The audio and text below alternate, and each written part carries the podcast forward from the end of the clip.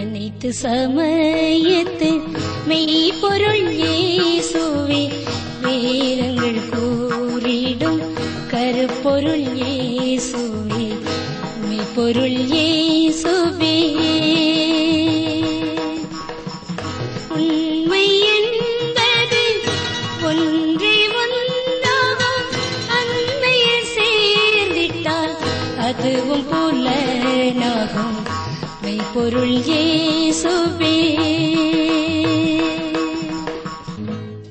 தேவனின் கிருபை நிறைந்த இக்காலை வேளையில் மனப்போராட்டத்தோடு இந்நிகழ்ச்சியை கேட்க காத்திருக்கும் அன்பு நேயர்களே உங்களை பார்த்து இயேசு கூறுகிறார் என் கிருபை உனக்கு போதும் பலவீனத்திலே என் பலன் பூரணமாய் விளங்கும் என்று. எனவே உங்கள் பாரங்களை இயேசுவின் பாதத்தில் வைத்துவிட்டு இன்றைய செய்தியை கேட்போமா?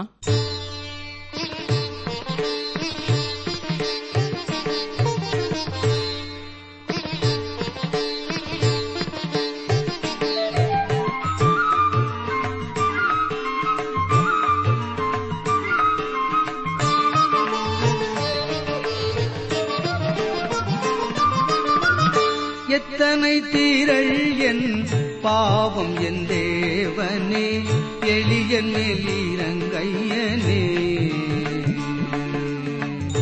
எத்தனை தீரள் என் பாவம் என் தேவனே எளியன் மேலீரங்கையனே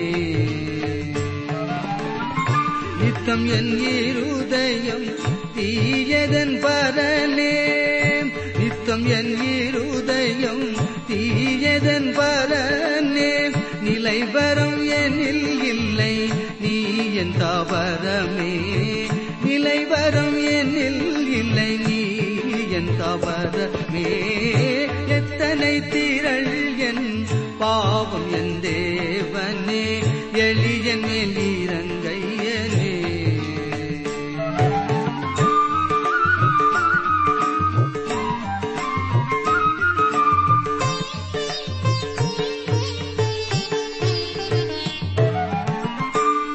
பத்தம் உன்மேல் எனக்கில்லை என்பேனோ பணிந்திடல் ஒளிவேனோ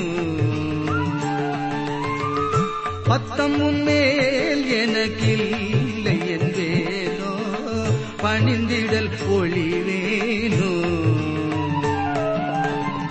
சுத்தமுறும் கரம் கால்கள் விழாவினில் சுத்தமுறும் கரம் கால்கள் விழாவினில் தோன்றுது காயங்கள் தூய சினேகா தோன்றுது காயங்கள் தூய சினேகா எத்தனை திரள் என் பாவம் என் தேவனே எளியன் மேலிரங்கையனே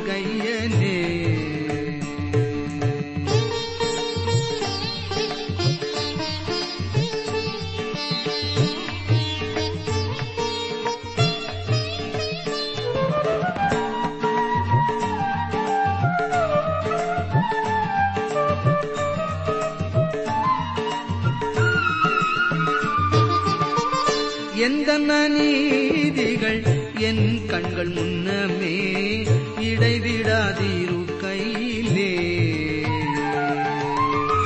எந்த நதீதிகள் என் கண்கள் முன்னமே இடைவிடாதீரு கையிலே. உந்தன் மிகும் கிருபை ஓ மிகவும் பெரிதே. உந்தன் மிகும் கிருபை ஓ மிகவும் பெரிதே உத்தம மனமுடையோய் என்னை யாழும் உத்தம மனமுடையோய் என்னை யாழும் எத்தனை திரள் என் பாவம் என் தேவனே எளியன் மேலிரங்கையனே பிரியமானவர்களே இந்த நிகழ்ச்சியில் நாம் எபிரேயர் பத்தாம் அதிகாரம் பதினொன்று முதல் இருபத்தி ஐந்து வரை உள்ள வசனங்களை சிந்திக்கப் போகிறோம். தேவன் தம்முடைய ஒரே பேரான குமாரனை நமக்காக தந்து நம்மை நேசித்தார். நம்மேல் அவர் கொண்டிருந்த அன்பை வெளிப்படுத்தினார். அன்பானது வெளிப்படுத்தப்படாமல் பிரயோஜனம் ஒன்றுமில்லை. நாம் ஒருவரை நேசித்து அன்பு கூறாமல் கூட ஒரு பொருளை பரிசாக கொடுத்து விடலாம். ஆனால் கொடுக்காமல் அன்பு கூற முடியாது என்பதை ஒருவேளை நீங்கள் கேள்விப்பட்டிருப்பீர்கள். ஆம் பிதாவாகிய தேவனும் இயேசு கிறிஸ்துவை எனக்காகவும் உங்களுக்காகவும் கொடுத்து தமது அன்பை அவர் வெளிப்படுத்தினார். இயேசு கிறிஸ்துவானவர் நம்முடைய பாவங்களை போக்குவதற்காக தன்னையே காணிக்கையாகவும் பலியாகவும் ஒப்புக் கொடுத்தார் பாவிகளாகிய நம்மை தேவன் ஏற்றுக்கொள்ளத்தக்க பிராய சித்தத்தை அவரே செய்து முடித்தார். அவர் திருச்சபையாகிய தன்னுடைய மனவாட்டிக்காக காதிலே துளையிட்டுக் கொண்ட ஒரு அடிமையைப் போல தன்னை ஒப்புக் கொடுத்தார். இன்றும் அவர் பிதாவின் வலது பார்சத்திலே எனக்காகவும் உங்களுக்காகவும் பரிந்து பேசுகிறவராக நம்முடைய பிரதான ஆசாரியராய் வீற்றிருக்கிறார். நம்முடைய பாவங்களை நிவர்த்தி செய்ய அவர் இன்னும் ஒரு முறை பலியாக வேண்டிய அவசியமில்லை. ஏனென்றால் அவர் செலுத்திய பலியானது பூரணமானது. அருமையானவர்களே இப்படி நமக்காக ஒருவர் இருக்கும் பொழுது நாம் ஏன் சோர்ந்து போக வேண்டும்?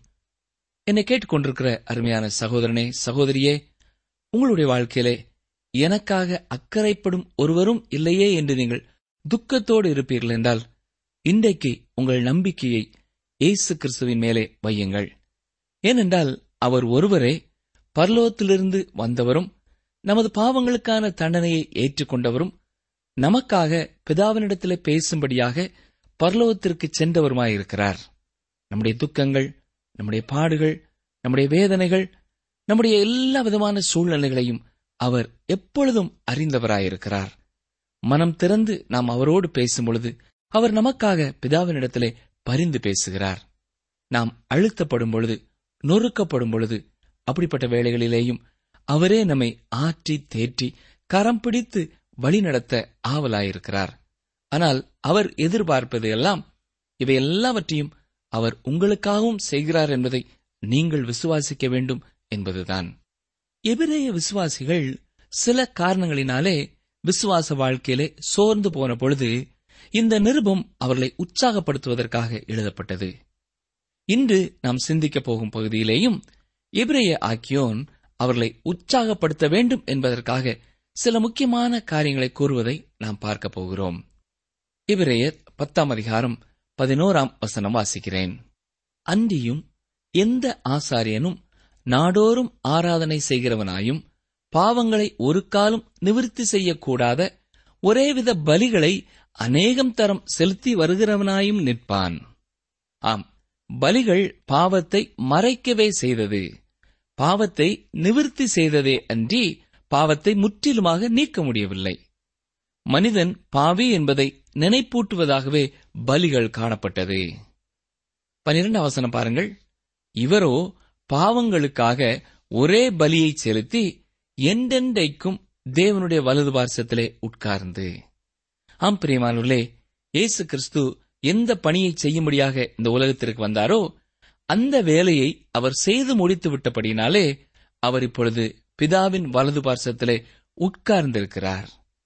பாவங்களுக்காக ஒரே பலியை அவர் எல்லா காலகட்டத்திற்கும் பொருத்தமானதாக போதுமானதாக செலுத்தி முடித்து விட்டார். இவரே பத்தாம் அதிகாரம் பதிமூன்றாம் வசனம் வாசிக்கிறேன். இனி தம்முடைய சத்துருக்களை தமது பாதப்படியாக்கி போடும் வரைக்கும் காத்துக் கொண்டிருக்கிறார். நமது ஆண்டவர் இன்னும் சிலர் ரட்சிக்கப்பட வேண்டும் என்று காத்துக் கொண்டே இருக்கிறார். ஆம் இதுதான் அவருடைய அன்பு. இந்த உலகத்தில் உள்ள அத்தனை பேருமே ரட்சிப்பை பெற்றுக்கொள்ள வேண்டும் என்றே அவர் விரும்புகிறார்.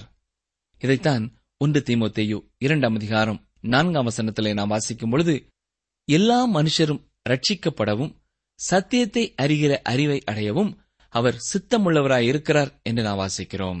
எனக்கு அருமையான சகோதரனே சகோதரியே கிறிஸ்துவின் இரண்டாவது வருகை குறித்து சங்கீதம் நூற்று பத்து முதலாவது வசனத்திலே நாம் பார்க்கிறோம். அதற்கிடையில் இன்னும் சில ஜனங்கள் தன் பக்கமாக வர வேண்டும் என்று இயேசு காத்துக் கொண்டிருக்கிறார். அங்கு என்ன சொல்லப்பட்டிருக்கிறது?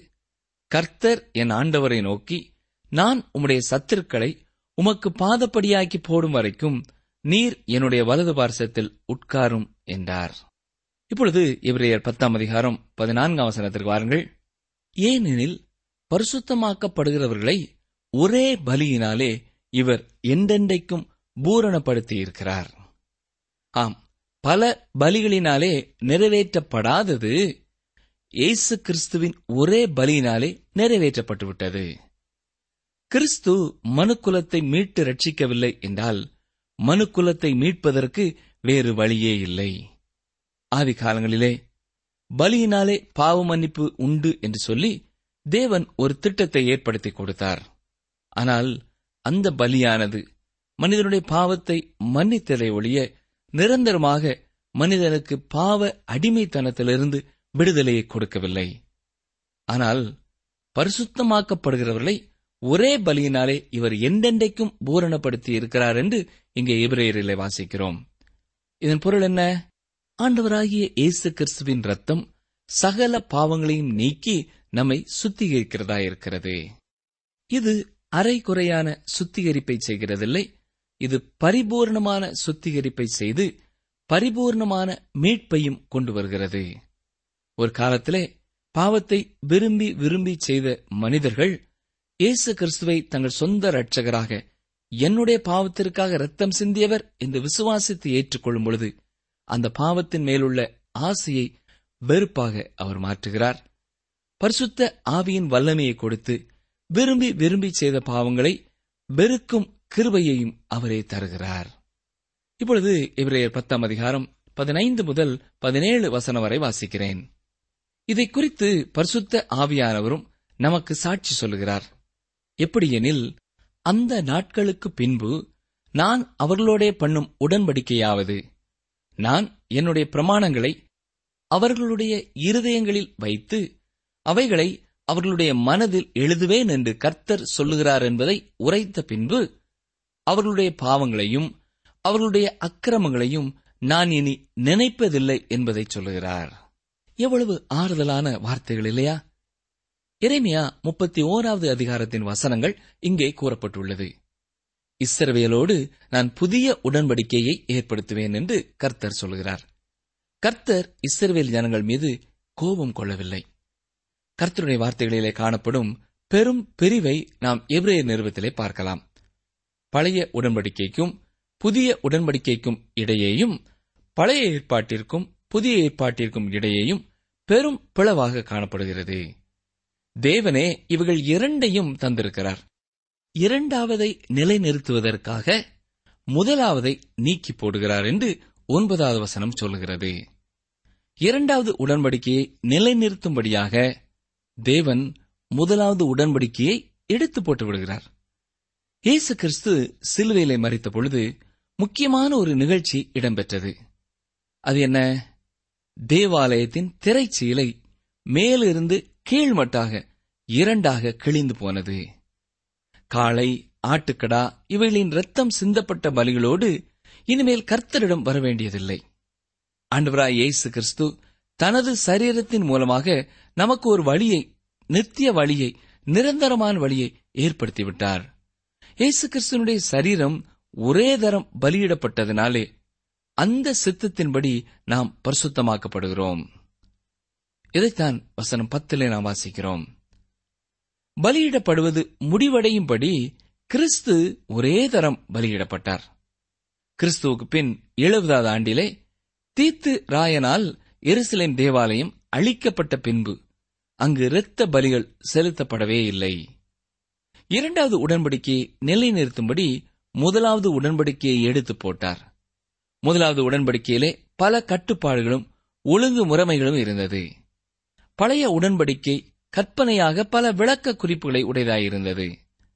பல சமய சடங்காச்சாரங்கள் அடங்கியதாக பலியிடுவது காணப்பட்டது.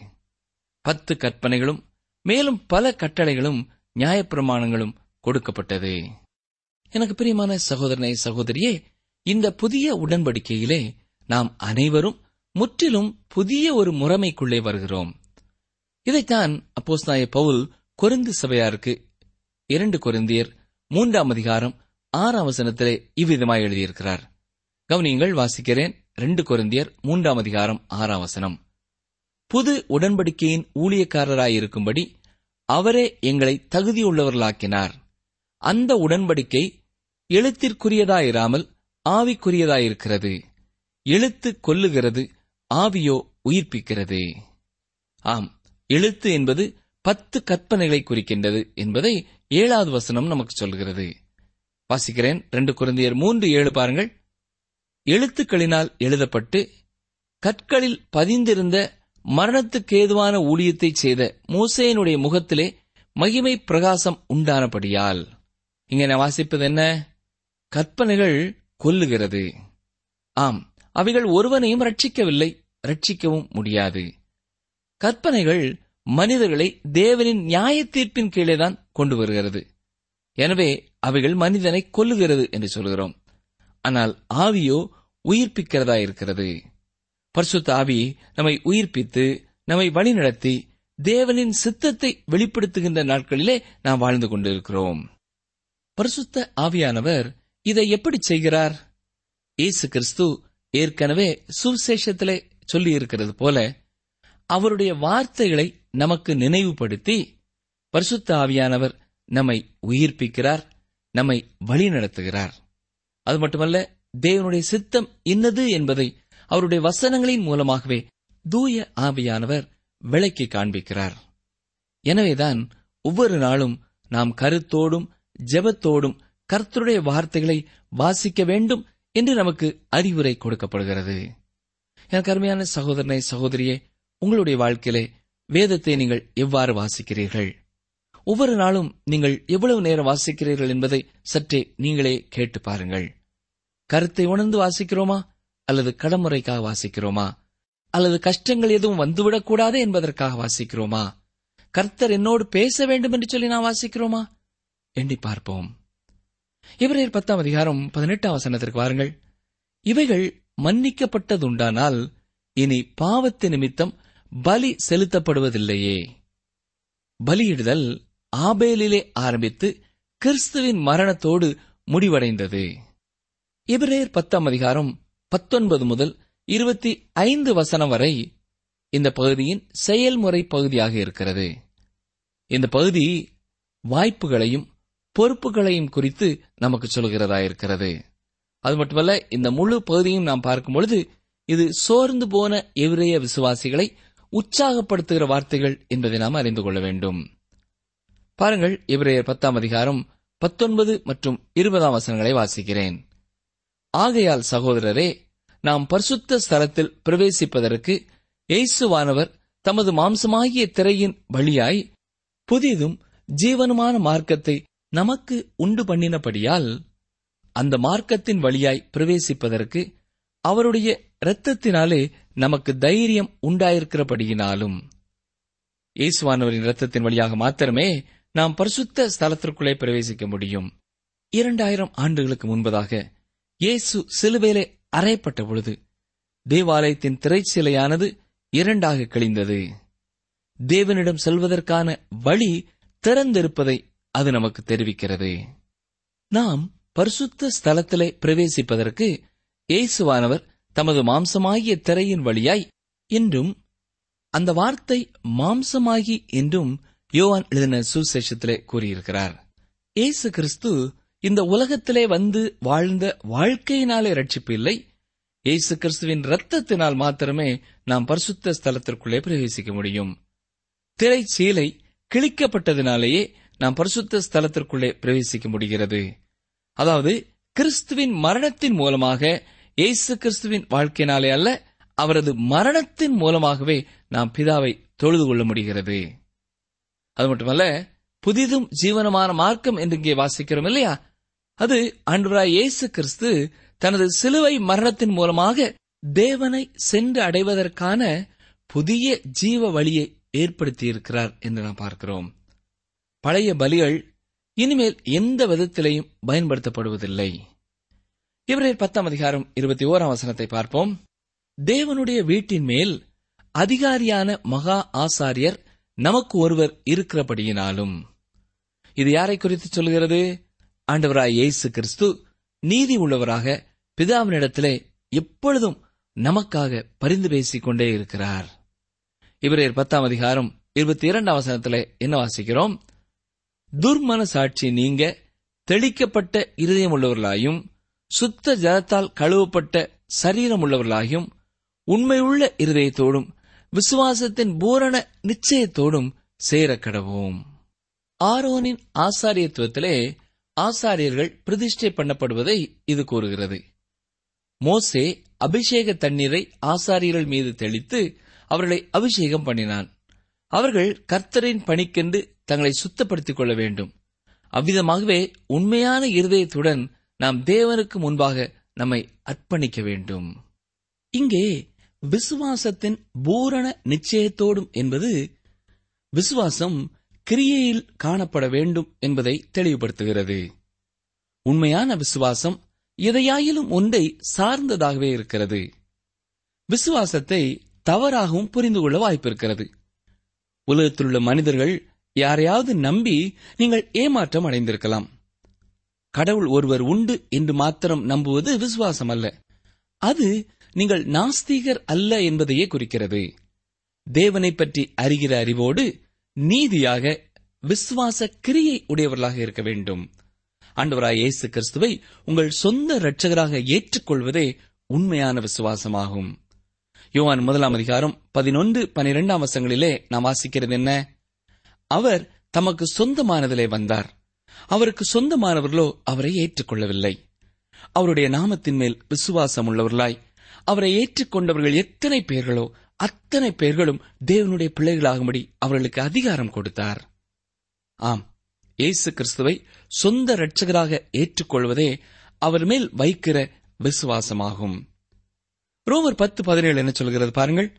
ஆதலால் விசுவாசம் கேள்வியினாலே வரும் கேள்வி தேவனுடைய வசனத்தினாலே வரும். தேவன் நமது விசுவாசத்திற்காக ஒரு அஸ்திபாரத்தை அமைத்திருக்கிறார்.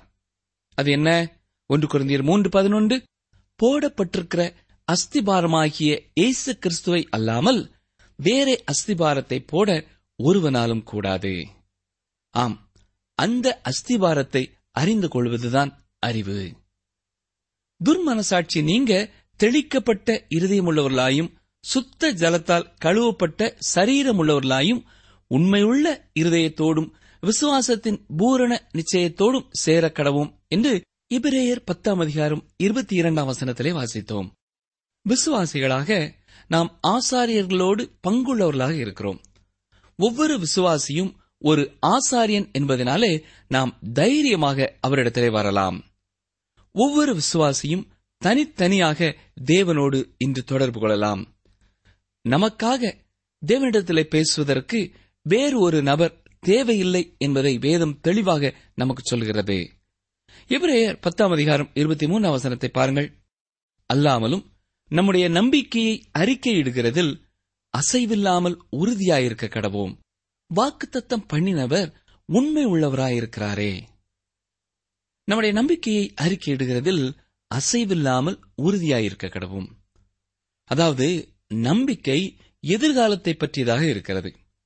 விசுவாசத்தின் உறுதியோடு தேவனிடத்திலே வருகிறோம். நம்பிக்கை இருப்பதினாலே நாம் விசுவாசத்தை உறுதியாக பற்றிக் கொள்ளுவோம். அது மட்டுமல்ல நாம் தேவனிடமாக நெருங்க வேண்டும் என்று இருபத்தி இரண்டாவது வசனமும் உறுதியாக பற்றிக்கொள்ள வேண்டும் என்று இருபத்தி மூன்றாவது வசனமும் நமக்கு சொல்லுகிறதை நாம் புரிந்து கொள்ள வேண்டும். இப்பொழுது இவரையர் பத்தாம் அதிகாரம் இருபத்தி நான்காம் வசனத்தை பாருங்கள். மேலும் அன்புக்கும் நற்கிரியைகளுக்கும் நாம் ஏவப்படும்படி ஒருவரை ஒருவர் கவனித்து அன்பினாலும் நற்கிரியைகளினாலும் ஒருவரை ஒருவர் கவனிப்பதினால் தேவனுக்கு முன்பாகவும் நற்செயல்களை செய்கின்றவர்களாக இருக்கிறோம். இவரையர் பத்தாம் அதிகாரம் இருபத்தி ஐந்தாம் வசனம் சபை கூடி வருதலை சிலர் விட்டு விடுகிறது போல நாமும் விட்டுவிடாமல் ஒருவருக்கொருவர் புத்தி சொல்ல கடவோம். நாளானது சமீபித்து வருகிறதை எவ்வளவாய் பார்க்கிறீர்களோ அவ்வளவாய் புத்தி சொல்ல வேண்டும். ஆம் பிரியமானோர்களே இயேசு கிறிஸ்துவை சுற்றிலும் அன்பினால் விசுவாசிகள் அனைவரும் ஒன்றாக கூட வேண்டும். இங்கே அப்போஸ்தாய பவுல் சொல்கிற ஆலோசனை என்ன? சபை கூடி வருதலை சிலர் விட்டு விடுகிறது போல நாமும் விட்டுவிடாமல். விசுவாச ஐக்கியத்திலே ஒரு பங்குள்ளவர்களாக இருப்பது அவசியமானது. அப்படி இருக்கும் பொழுதுதான் நமது விசுவாச வாழ்க்கை குறித்து மற்றும் ஒருவர் நமக்கு ஆலோசனை சொல்லவும் அறிவுரை கொடுக்கவும் நம்மோடு இணைந்து ஜெபிக்கவும் நம்மை சோர்ந்து போகும் பொழுது தாங்கவும் அது உதவியாக இருக்கும். இது மனிதனுடைய திட்டம் அல்ல இது தேவனுடைய திட்டம். ஆனால் சிலர் சபை கூடி வருதலிலே எனக்கு என்ன நன்மை இருக்கிறது என்று எண்ணி திருச்சபையாகிய சபையில் ஐக்கியத்தை விட்டுவிடுகிறார்கள். அது மட்டுமல்ல இந்த வசனத்தில் அவர் சொல்லுவது என்ன? ஒருவருக்கொருவர் புத்தி சொல்ல கடவோம். நாம் ஒன்றாக கூடி வேத வசனங்களை கற்க வேண்டும். தனிப்பட்ட ஒரு நபரை காட்டிலும் ஒரு குழுவாக செயல்படுகிறவர்களுக்கு தேவன் சில காரியங்களை அருளி செய்கிறார். உண்டாக கூடி வருதலை நாம் புறக்கணித்து விடவே கூடாது. எனவே விசுவாசத்தோடு தேவனிடமாக சேர்வோம். நம்பிக்கையோடு சேர்வோம். மற்றவர்கள் மேல் கொண்டுள்ள அன்பினாலே சேர்வோம். விசுவாசம் நம்பிக்கை அன்பு இம்மூன்றையும் திரும்பவுமாக இந்த வசனம் நமக்கு எடுத்துச் சொல்கிறது நாளானது சமீபித்து வருகிறதை எவ்வளவாய் பார்க்கிறீர்களோ என்று வாசிக்கிறோம் இல்லையா? இது யூதர்களுக்காக குறிப்பாக சொல்லப்படுகிறது. கிறிஸ்துவுக்கு பின் எழுபதாவது ஆண்டிலே தேவாலயம் இடிக்கப்பட்டதை இது குறித்திருக்கலாம். விசுவாசிகள் அனைவரும் தேவாலயத்திலே ஒன்று கூடுகிறார்கள். பெந்தே கோஸ்தே நாளிலே பரிசுத்த ஆவியானவர் இறங்கிய போதும் அவர்கள் தேவாலயத்திலேயே இருந்தார்கள். பேதர்வும் யோவானும் ஆலயத்திற்குள்ளே செல்லும்போது அலங்கார வாசலிலே முடமான மனிதனை சந்திக்கிறார்கள். தேவாலயம் இடிக்கப்பட்ட பின்பு அவர்கள் எங்கே கூடியிருந்திருப்பார்கள்? நீங்களும் கூடி வருவதற்கான இடமில்லாமல் போகும் நாட்கள் வருகிறது. என்றாலும் கூடி வருதலை விட்டு விடாதிருங்கள் என்று கூறுகிறார். தனிப்பட்ட நபர்களின் வீடுகளிலே கூடி வந்து சபை ஆரம்பிக்கப்பட்டது. இவ்வாறு கூடிய திருச்சபைகள் வளர்ந்து பெரிதானது. இன்றும் நமது திருச்சபைகளும் வளர்ந்து பெருக வேண்டும் என்று ஆண்டவர் எதிர்பார்க்கிறார். அப்படிப்பட்ட கிருபையை கர்த்தர் தாமே தந்து தொடர்ந்து நம்மை வழிநடத்துவாராக. ஆமேன். நீங்கள் தொடர்பு கொள்ள வேண்டிய எமது முகவரி வேத ஆராய்ச்சி டி டபிள்யூ ஆர் தபால் பெட்டி எண் நூற்று முப்பத்தி நான்கு திருநெல்வேலி இரண்டு தமிழ்நாடு. எங்கள் தொலைபேசி எண் தொன்னூற்று நான்கு நாற்பத்தி இரண்டு இருபத்தி ஐந்து இருபத்தி ஆறு இருபத்தி ஏழு மற்றும் ஒரு தொலைபேசி எண் ஒன்பது ஐந்து எட்டு ஐந்து நான்கு ஆறு பூஜ்ஜியம் நான்கு ஆறு பூஜ்ஜியம். எங்கள் இமெயில் முகவரி Tamil DTP at radio eight eight two dot com.